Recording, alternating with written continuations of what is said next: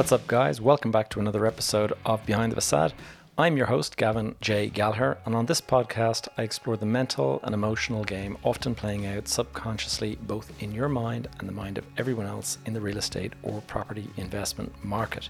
The key to success in this game is to master your mindset and behavior, to take control of your thoughts, your emotions, and most importantly, your ego. Welcome to the show.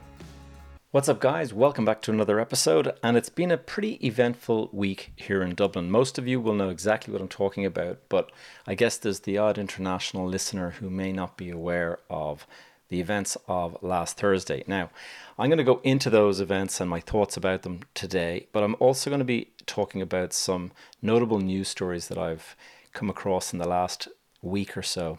And these news stories are kind of what I would consider to be maybe red flags towards some trouble ahead in terms of the economy and in particular the property market.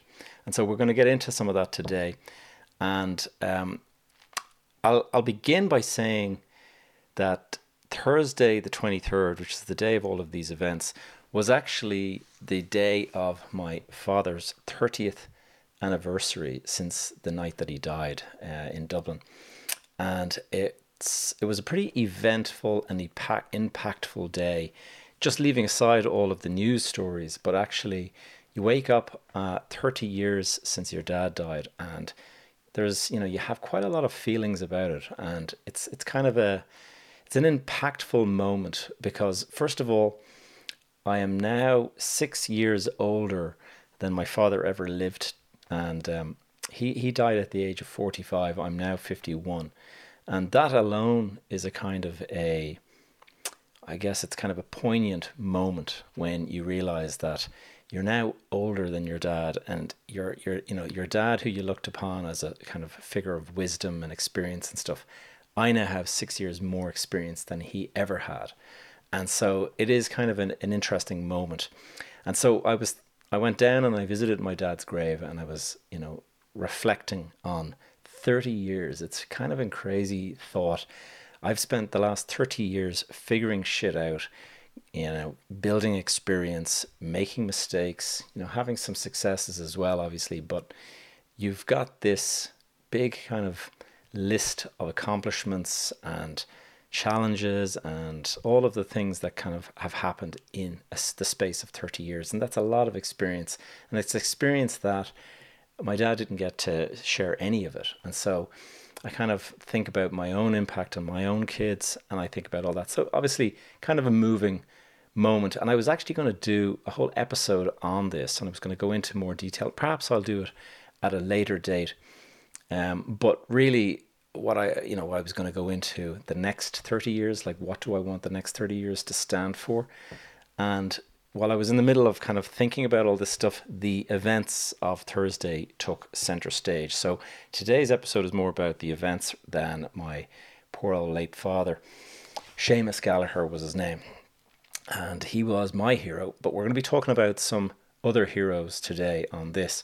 Now, I'm sure every one of you knows what's happened in the last week, but if you're not aware, I'm just going to reiterate, you know, some of the events um, perhaps some of you international listeners are unaware or you didn't hear much about it, so you don't really know, but it's a very scary sort of set of events that took place last week uh, for two separate reasons. And the first one is there was at lunchtime, just after the schools finished, this is for the very young schools, you know, the kind of play schools and crèche and things like that.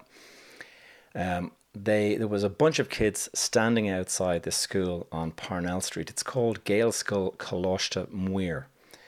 And these little group of kiddies basically and I have a 3-year-old and a 7-year-old so you know this age is very you know I'm very aware of this age group.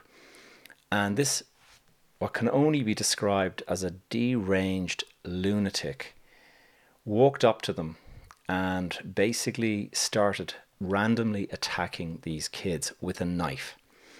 And he managed to go and stab three children before passers-by intervened and tried to prevent it.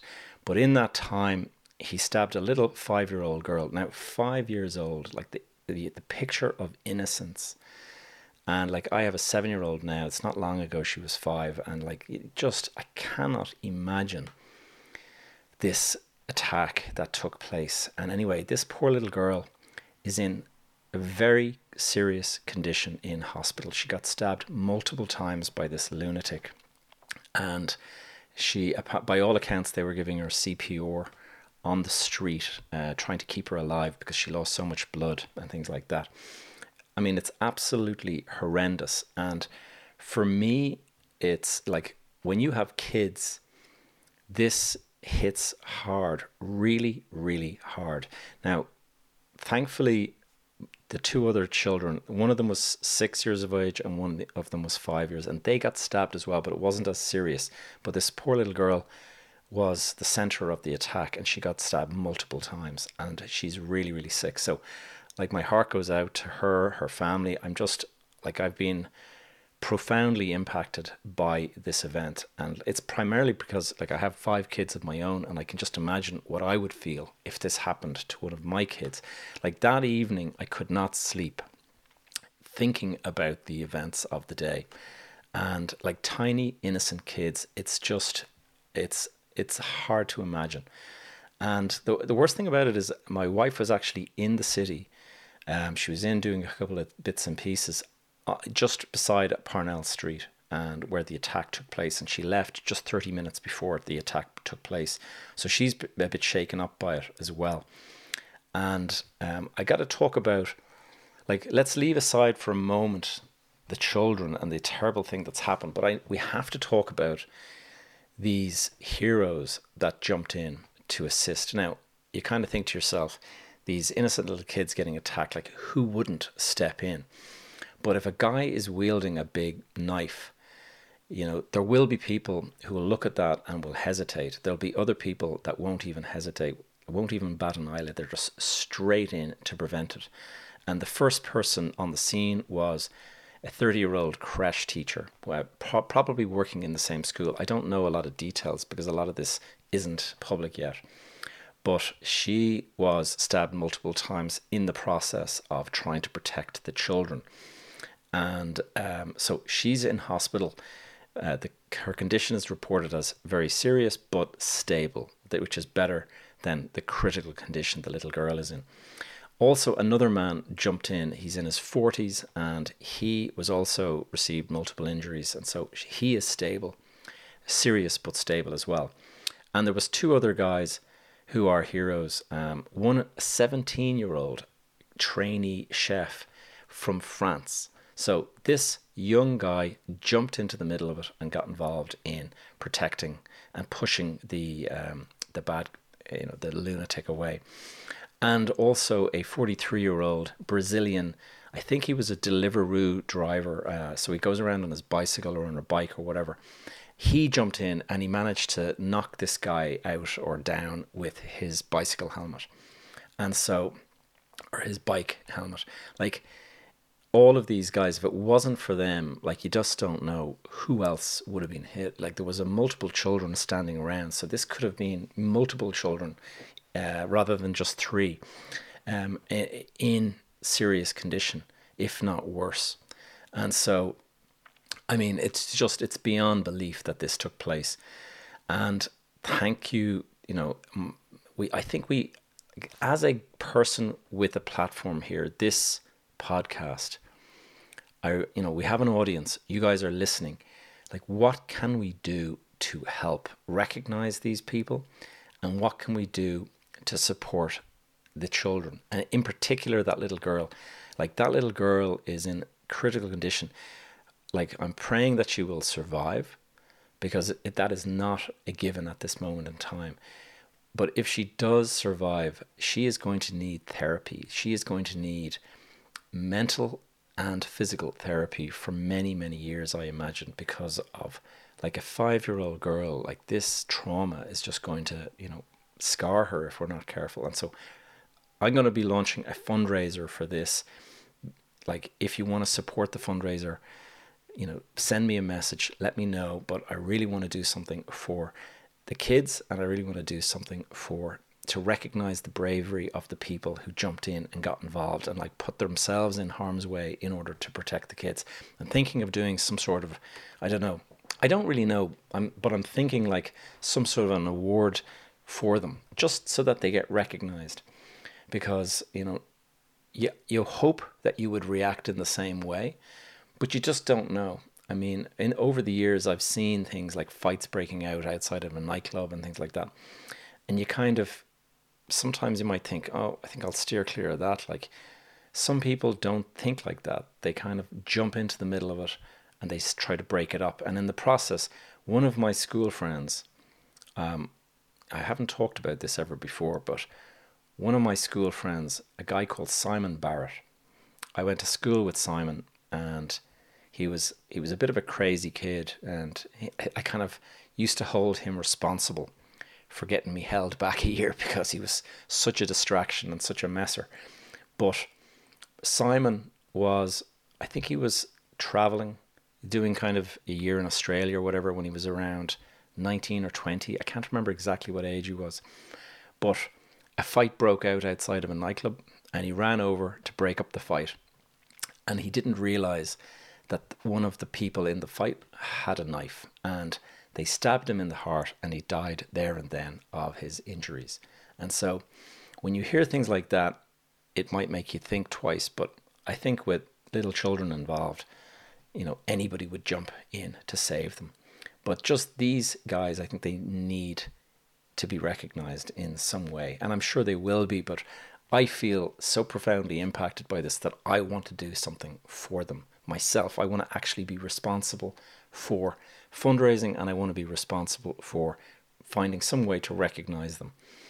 Now, the events of the day, they were dreadful. They were like, it's bad enough that you have to actually acknowledge that something as bad as and horrific as that took place. But what happened next is just beyond belief. And it is the, as I think they're being described as the lunatic fringe or the hooligan fringe, but a huge crowd of inner city. I think, I, I mean, I don't even know, nobody really knows their, all of their identities, but a ton of people headed into town with hoods over the, you know, disguising their faces and stuff, and decided to riot. And basically, what they were doing, uh, uh, from what we've heard, they were attacking the city as a way to protest against the fact that the guy that the lunatic that stabbed these children was an immigrant. He was, by all accounts, he was from some part of Africa, and these guys decided let's use that as an excuse to go and ransack and destroy and loot and burn out the city. And it's absolutely, I mean, if you guys go on social media, I'm sure you've seen a lot of the images and stuff like that, but it was, we have friends in the city uh, that live in the city, and I had um, one of my friends, his son was graduating from Trinity College, and it was his night out, you know, to enjoy. That was all cancelled the kids that were in Trinity they couldn't leave Trinity because it was too dangerous to go out, and so they had to stay the night in the in the college and things like that. Absolute chaos. These looters they they broke open tons of shops. Uh, funny enough, they were all sports shops that sell tracksuits and runners and things like that. So, you know, it says a lot. But these guys went set fire to buses, set fire to the Luas tram line they set fire to cars. They actually attacked the police cars and burnt out the police cars. They attacked the policemen. It like it looked like a war zone. We've all become accustomed to seeing the images from uh, Ukraine and and all of this kind of stuff. But to see that your own city, your own capital city, being burnt out, like and the shops being looted, you know, hooligans jumping on the top of cars that are police cars and things like that. It's just absolutely crazy. And it's scary. It's scary to think that these people, that's all the excuse they needed to go on this rampage. And all because they have some sort of a, uh, an objection to immigrants and the, and the policy of allowing immigrants into this country. Now, Who were two of those heroes I mentioned already? 17 year old Frenchman and a 43 year old Brazilian man. Both immigrants, both heroes in the process of saving those children from the attacker. Nobody's, you know, those rioters, they're complaining about immigrants, and yet two of the four were immigrants themselves. And this is the irony of the thing. The, the damage to the city of Dublin is profound. And I don't mean in terms of the physical damage. What I mean, you know, cars and buses and all that, they can be replaced. They were like washing down the streets and, you know, cleaning up the burn marks and all that the next day. I'm talking about the reputation of the city. I'm talking like the news that went out covering these events was a global news event. It was on CNN, Sky News, BBC News, like all of the big broadcasters were covering these events and they were calling it the far right, as in, you know, in America, you've got the far right. This was the Irish far right. It was not the Irish far right. This was a bunch of crazed lunatics that were, you know, like you see the the football hooligans that arrive into football international football contests and start wrecking the place. That's the kind of people we're talking about. We're not talking about a political right, although you know it, it, it they may have right wing views. I don't think it does any justice to call them right. You know the, the the far right. Think about the damage that they have done to our city in terms of the tourism, the visitors that visit, the you know the shops, the transport, all of the damage, all of the cleanup that has to be done. Think about the people that are were thinking of coming to Ireland for Christmas and have decided, mm, you know what, I think we'll stay home. Think about the amount of uh, American visitors that come in and uh, that are critical for our economy because they fly in, and when they fly in, they spend money in our shops, in our businesses, restaurants, hotels, all that. Our city needs this these travelers, these foreigners that are coming in, and when they see these kind of news headlines, they are just going to say, you know what, let's just give it a miss this year. Maybe we'll do it next year if things cool off. But it is going to damage the reputation of both our city and our country. And like, what is going on at the moment? Like, I, I just seem there seems to be this polarization on all sides. If you look at you know, just following politics in general, any any type of politics, whether whether it's the U.S., whether it's the Netherlands, whether it's Hungary, whether it's the UK, like all of these countries, they seem to have this left versus right thing happening at the moment. And positions are hardening, and nobody seems capable any longer of having a polite sort of debate on issues. Like, if I disagree with you, does that mean I am your enemy and that you need to like destroy me? No but it seems to be the way people are hardening their positions. Like all you have to do is watch the US presidential election stuff with Donald Trump and stuff like that. It's absolutely crazy. You just have to look at what's going on between Russia and Ukraine at the moment. Look at what's happening in the Middle East at the moment. Like, where does it all end? This is a the concern that I have. It seems to me that the further we get away from the memories of World War One and World War Two, like anybody that survived World War One or World War Two, they're dead now, or very few of them remain. And so those memories are critical towards keeping some sort of stability. And the more comfortable we get in our society, uh, it seems the more hardened that we get in our political views. Whereas if you had experienced World War One or World War Two, and you saw 17 and 18 year olds being sent off to battle and losing arms and legs if they're lucky coming home with you know a, a, limb missing or something like that or deranged from you know shell shock or whatever it was like 70 million people died in world war ii 70 million people think about that that's the entire population of the uk uh, every single one of them wiped out, and that would be the pop. You know, that is the result of World War Two. Plus, like cities all over Europe destroyed, leveled, flattened. So you kind of think to yourself, you can see why after that people kind of you know were were grateful for what they had. They were grateful for the way things were. It wasn't so there wasn't such division as there is now. So I just feel that this, you know, you've got to this like this goes beyond political views and stuff. This is down to your mindset.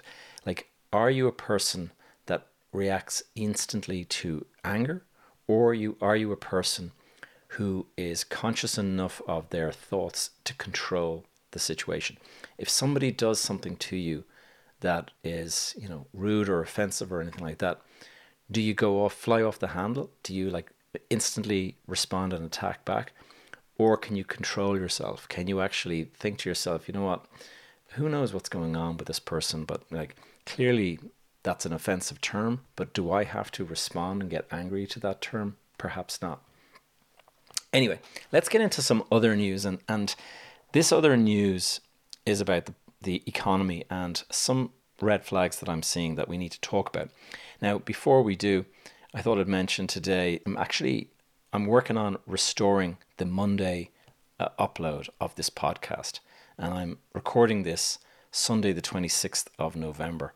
And uh, the idea is this will be you'll be listening to this tomorrow morning, Monday, at the 5 a.m. upload time that I that I used to have.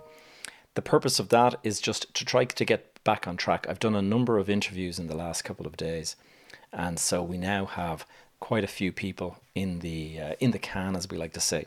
So you're going to have interviews, but you're also going to have you know the monologues that I give like this um, coming up. Anyway, let's get on to the uh, the the news, the other news, and it's it's really kind of shocking to have read it in the last couple of days. But I saw a the newspaper headline that Johnny Ronan, Johnny Ronan has had his company uh, put into receivership by AIB and Bank of Ireland.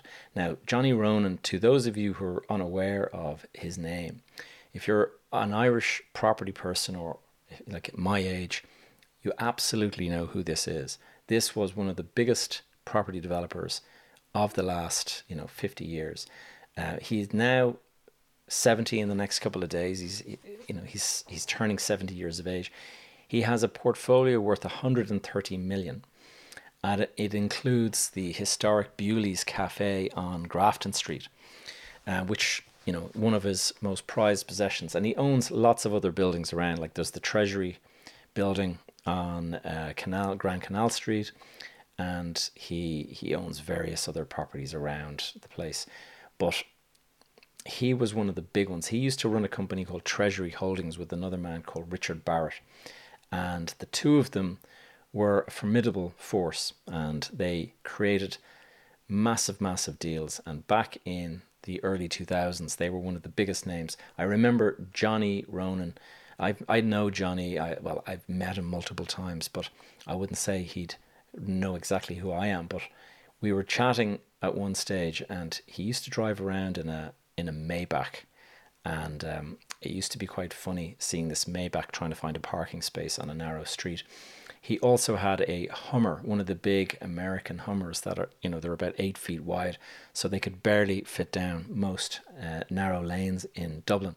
So quite a flamboyant guy, and uh, really, really well known for the office sector. And that's why I know him is because because I'm in the office sector myself.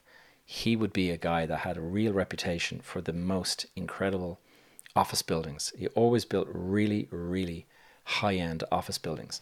And so, why has he gone into receivership? Well, uh, I mean, there's an awful lot of, um, I suppose, public relations going on here. They said that they've invited the guys to kind of enter into receivership and stuff like that. It's a consensual restructuring, is what they're saying. But I can't imagine this was consensual, um, other than being allowed to call it that for the old press release. But um, Ronan Real Estate Group, or G, Ronan Group Real Estate, or G or E, um, that is a development business that is actually continues to perform according to them, perform strongly. But um, RG or E invited Bank of Ireland and AIB to appoint a receiver to help win the refinancing. And uh, this will be interesting to see. Like these guys, at one stage, they had 5,900 housing units in planning. And um, they were just massive. In fact, I can remember they bought the, um, in the UK, in London, they owned the Battersea Power Station at one stage. And uh, they had just taken control of it. All of a sudden, then 2008 happened and they lost control of that. But really, very, very colorful character and uh, incredibly successful developer. And so to hear that he's gone into receivership is just kind of staggering. And it marks, like, I won't say it's the Lehman moment, but I would say that it certainly, when I read it, it kind of felt a little bit like a Lehman moment for for the Irish property uh, market. And I know if you've been listening for a while, you've been hearing me say the office sector is really struggling at the moment. And why is it struggling? We've talked about it recently, struggling because COVID changed a lot of habits. People were working from home. Everyone prior to this, everyone in management would have said work from home and remote work is impossible. The experiment was forced upon them and it actually worked in many cases for some technology companies. Now, I know a number of firms that are bringing people back five days a week. I know a number of firms who swear it's destroying their, their company culture and things like that. But what it has done is it's shaken up the market to the extent that real estate developers that do these big, you know, office buildings that sometimes they'll build speculatively and they'll try to kind of get the thing uh, get a tenant before the financing is complete. But if they don't do that, they might start the building just having a hypothesis that the market will continue going strong or whatever. And then suddenly these events come out of nowhere. Now, I've talked before about the the four E's and the fact that these things can suddenly come and take you down without you even anticipating them at all. Uh, events and the economy are the two that can kind of take you externally. Now, it's not just Johnny Ronan who we're talking about tonight. We're also talking about a another story that I've seen, which is another red flag in my opinion, and it is it the owner of Brown Thomas and Arnott's is a tycoon, or was, I should say, an Austrian property tycoon by the name Rene Benko. And he is one of these really flamboyant, colorful characters that are very well known. He's only in his 40s, and yet he managed to create this really massive group that owned it was sprawling property empire. It owned luxury hotels. It lo- owned luxury brands. It, it. I kind of feel like when I read about him, that he was kind of like one of these people that wanted to be Bernard Arnault, the person who owns LVMH. And uh, like to give you an, a list of some of his properties, his highest pro- proper his highest profile luxury properties was um, for example, the Chrysler building in New York. He owned the London department store Selfridges, uh, and it owns Brown Thomas and Arnott's in Ireland. In in Berlin, he owned like uh, all of this really expensive um, s- streets. You know, these entire streets that basically have all of the luxury stores. And his group was called Signa, and Signa had a huge amount of debt in order to fund all of this. And in the same way we're talking about Johnny Ronan there, a lot of these guys they have a hypothesis, and the hypothesis is that things are going to go strong. The debt will be uh, low interest rate debt, and it'll be like that for several years. And we'll go and we'll scale up and we'll get to this huge size where we dominate the market. And then we'll sell off some stuff and we'll pay down our debt and then we'll get ourselves and we'll add value and all this. And, you know, this is the kind of thing that lots and lots of people have been doing over the years, and sometimes it works. You'll have some people, they pull it off, their hypothesis turns out to be true. Uh, I think there's a certain amount of luck associated with that.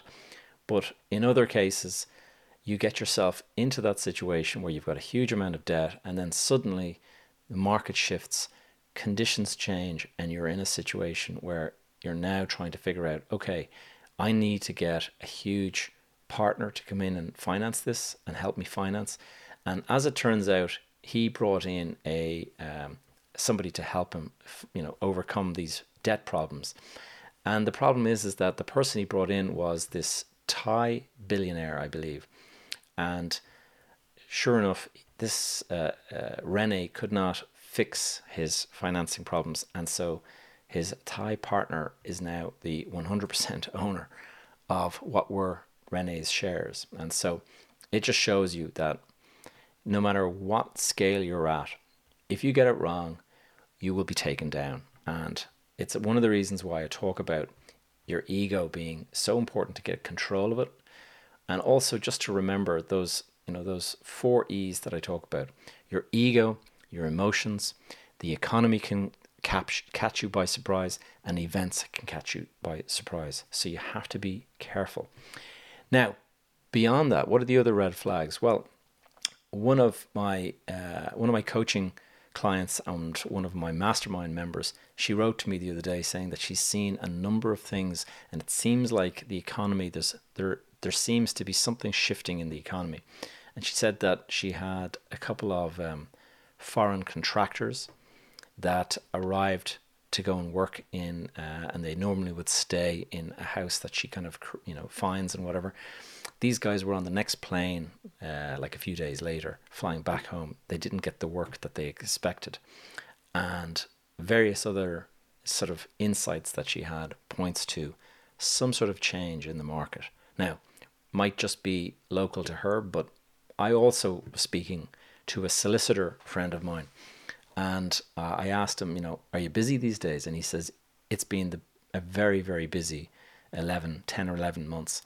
And he said, I'm hoping it'll quieten down now for Christmas. And he said, but the cases that I am, he's a litigation lawyer. He said, the cases that I've been working on do not bode well for your industry. And I was like, oh, tell me more. And he just said, well, you know, obviously I can't tell you much, but he says that there's a lot of con- clients that are asking me to help them recover money from property people, you know, contractors, things like this. And he said that, you know, normally when there's a big lawsuit that goes to the high court or the commercial court or whatever, it's usually for some sort of a performance related issue. And so, you know, there's a genuine set of circumstances there that, you know, you've got one side arguing one thing, you've got another side arguing another thing. And ultimately, usually, the the two principals can sort this thing out commercially. Not at the moment, and he says, just a lot of people being sued for silly reasons, and he said it kind of points towards possibly there being financial issues behind it, and this would make sense to me because I'm thinking that a lot of these companies, in the same way Johnny Ronan and all these others, if you're struggling with cash flow, if interest rates have caught you by surprise, you don't have the money, and suddenly you might have started a project, and suddenly, you know, you're a year and a half into the project, and interest rates are much higher than you predicted, your cash flow has dried up, whatever it might be. There could be signs of struggle and difficulty ahead. So it will be interesting to see. But I read the other day about the UK interest rates, and um, they were saying that something like 17 million people in the UK are on mortgages that are currently fixed, and that they will be coming out of their fixed rate and going to the floating, the much, much higher floating rate over the next 24 months. Now, he said that something like 43% of them have not yet moved to that new rate. And so that sort of also points towards, you know, a lot of people suddenly finding themselves in difficulty, um, you know, with payments that are much, much higher. So all of this is pointing towards potentially some sort of difficulty in the property market. And uh, I don't know. I think I often take a contrarian view to this kind of thing. And I think to myself that if we are heading into a property downturn, a difficulty, then I'm not saying go out and buy, but I'm saying now's the time that you really need to start studying the market so that you understand it inside out. Now's the time to start building a profile for yourself as an investor, and now's the time to start working on your, you know, your reputation, your hypothesis around investment. Like if you want to take advantage of lower prices, say in a year's time or something like that, maybe two years' time, then how are you going to do it unless you have lots of money put aside? How are you going to get that money unless you have investors? Uh, and how are you going to find those investors until you're building, unless you're building a rapport and building relationships with them? So there's a lot of work there, and um, I'm I'm actually I have my accelerator program, which actually helps you with a lot of that stuff. I know a few of my clients that have actually done it. We've been talking about it, and we do recognize that this is potentially the time now to start getting busy, not buying, but preparing for potentially buying at distressed prices that could be around the corner.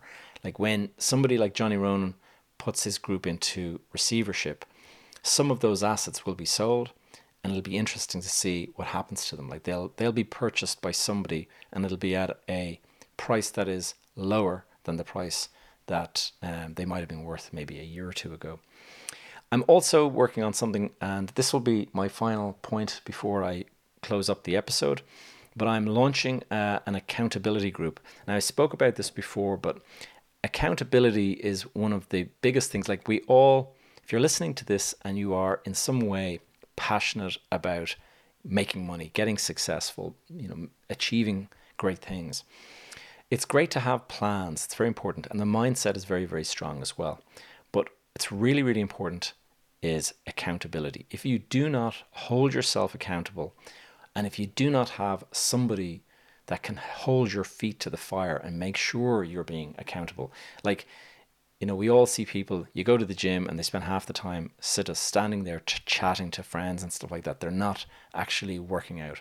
You see people that can talk about the business that they're going to create as soon as timing gets you know as soon as timing is perfect i'll i'll start my business a lot of people will be out there they talk the talk but they don't walk the walk and so it's getting accountable on that and so i'm going to be launching this thing um, whenever i go into these sort of things we, we usually run them for about 12 weeks so it'll be 12, maybe 13 weeks. That's a quarter basically. So it'll be starting. I, what I'll be doing is I'll be signing people up.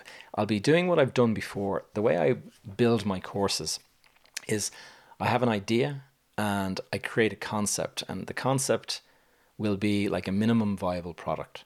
I will have a course structure. I will have, we'll say, like a workshop every week or whatever it might be.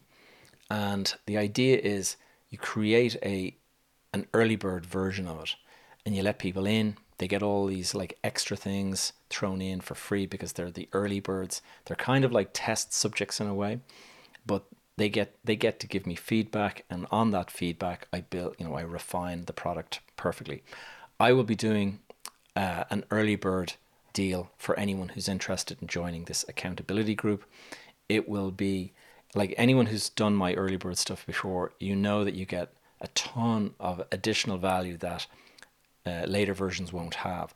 And the reason I throw in all that extra stuff is just I want to know what works and what doesn't. I want to get the feedback on maybe I throw in, you know, 10 different things, uh, but I only intend on actually you know having five of them in the course but you won't know which five to put in unless you throw in 10 and find out which one gets the best response so that's the kind of way i run these things if you'd like to be a part of that let me know. And uh, I'm going to be creating a wait list. Uh, it'll be for a you know the week of the first week or the whatever first week of January or so we'll be kicking this thing off. So it'll be the first quarter of the year will be the first period. I'll probably run it again uh, every quarter after that. But for the people who are interested in the first quarter, let me know. And uh, again, those of you interested in the first part of today's talk about helping me fundraise for the uh, this little kid that got stabbed and and to recognize the heroes. I'd love to hear from you if you have any thoughts on that. So, guys, I hope you found today's episode uh, interesting. Um, we'll be back with an interview next week. But um, until then, my friends, remember patience and discipline. Stay grounded, and I'll catch you in the next one. Thank you for tuning in to another episode of Behind the Facade. If you have any questions or topics you'd like me to cover in future episodes, please connect with me via the Facebook group that is called Behind the Facade Community. Alternatively, you will find me on social media. My handle is Gavin J. Gallagher. You can stay up to date with all of my content and the various projects I'm working on over on my website, gavinjgallagher.com. And while you're there, please do add your name to the join my tribe thing over on the right hand side. This will ensure you're kept up to date via my weekly newsletter. All of these links are in the show notes below. That's all for now. I will see you guys in the next episode.